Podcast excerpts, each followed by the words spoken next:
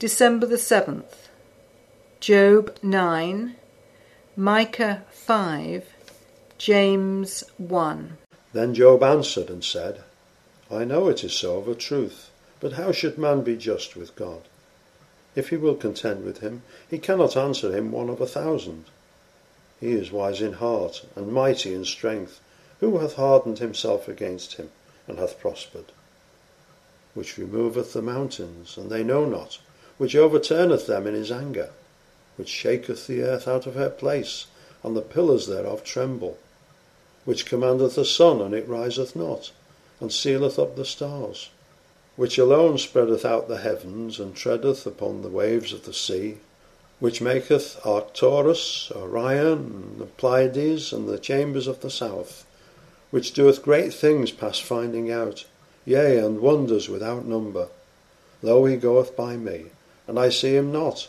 He passeth on also, but I perceive him not. Behold, he taketh away. Who can hinder him?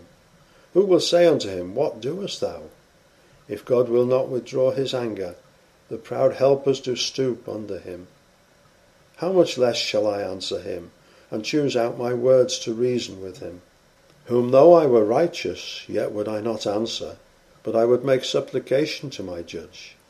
If I had called, and he had answered me, yet would I not believe that he had hearkened unto my voice. For he breaketh me with a tempest, and multiplieth my wounds without cause.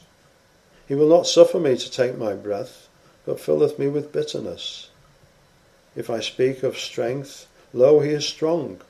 And if of judgment, who shall set me a time to plead?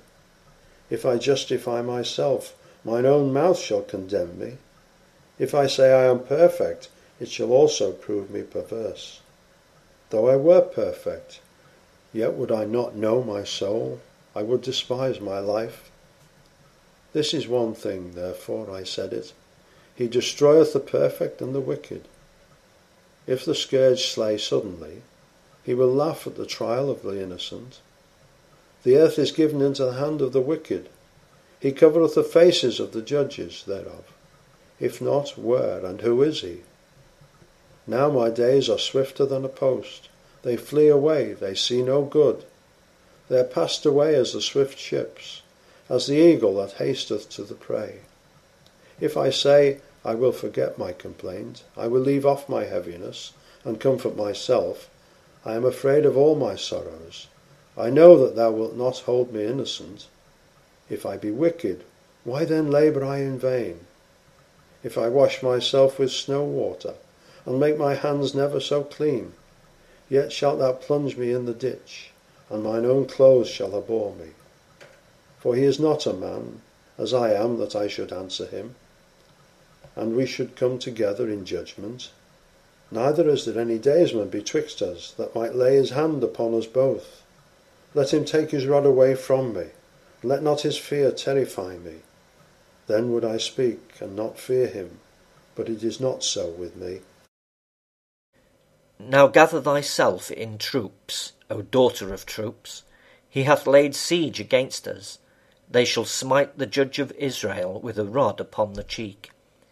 But thou, Bethlehem Ephratah, though thou be little among the thousands of Judah, yet out of thee shall he come forth unto me that is to be ruler in Israel whose goings forth have been from of old, from everlasting.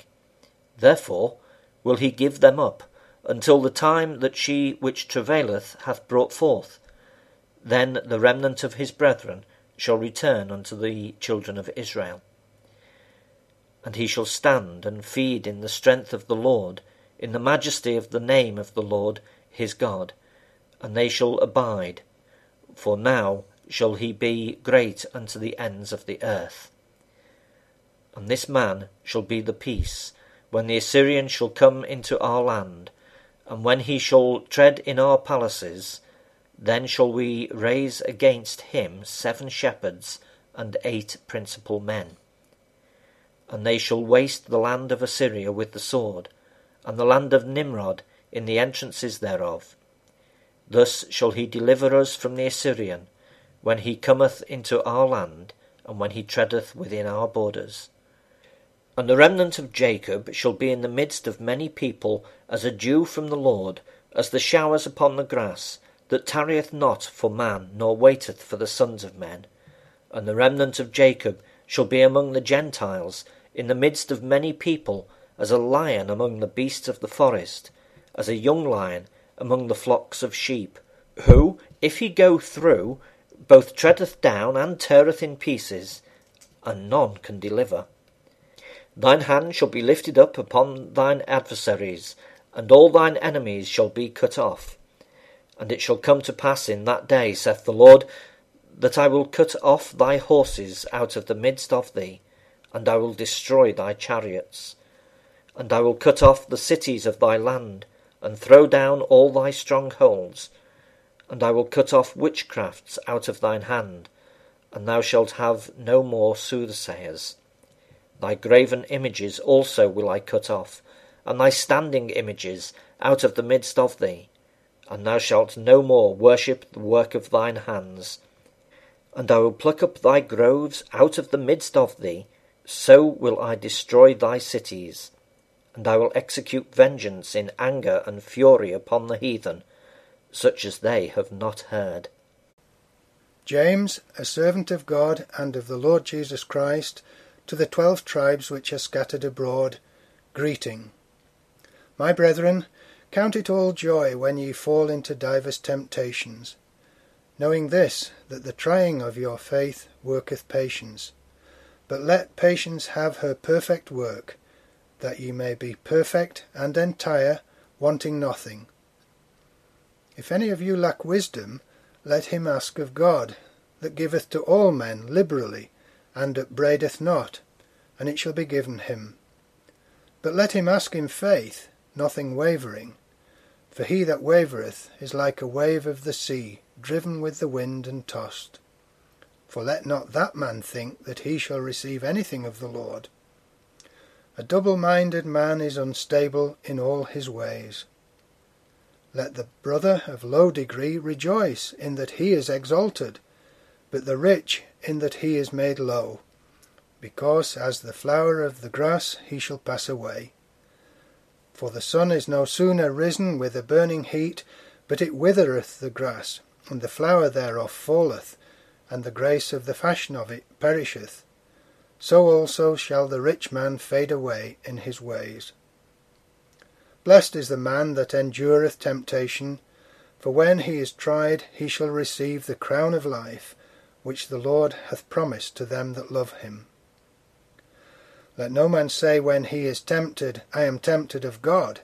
For God cannot be tempted with evil, neither tempteth he any man. But every man is tempted when he is drawn away of his own lust and enticed. Then when lust hath conceived, it bringeth forth sin, and sin, when it is finished, bringeth forth death. Do not err, my beloved brethren. Every good gift and every perfect gift is from above, and cometh down from the Father of lights, with whom is no variableness, neither shadow of turning. Of his own will begat he us with the word of truth, that we should be a kind of firstfruits of his creatures. Wherefore, my beloved brethren, let every man be swift to hear, slow to speak, slow to wrath. For the wrath of man worketh not the righteousness of God. Wherefore lay apart all filthiness and superfluity of naughtiness, and receive with meekness the engrafted word, which is able to save your souls. But be ye doers of the word, and not hearers only, deceiving your own selves. For if any be a hearer of the word, and not a doer, he is like a man beholding his natural face in a glass. For he beholdeth himself, and goeth his way, and straightway forgetteth what manner of man he was. But whoso looketh into the perfect law of liberty, and continueth therein, he being not a forgetful hearer, but a doer of the work, this man shall be blessed in his deed.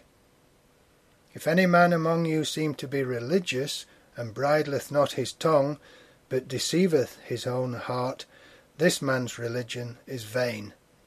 Pure religion and undefiled before God and the Father is this to visit the fatherless and widows in their affliction, and to keep himself unspotted from the world.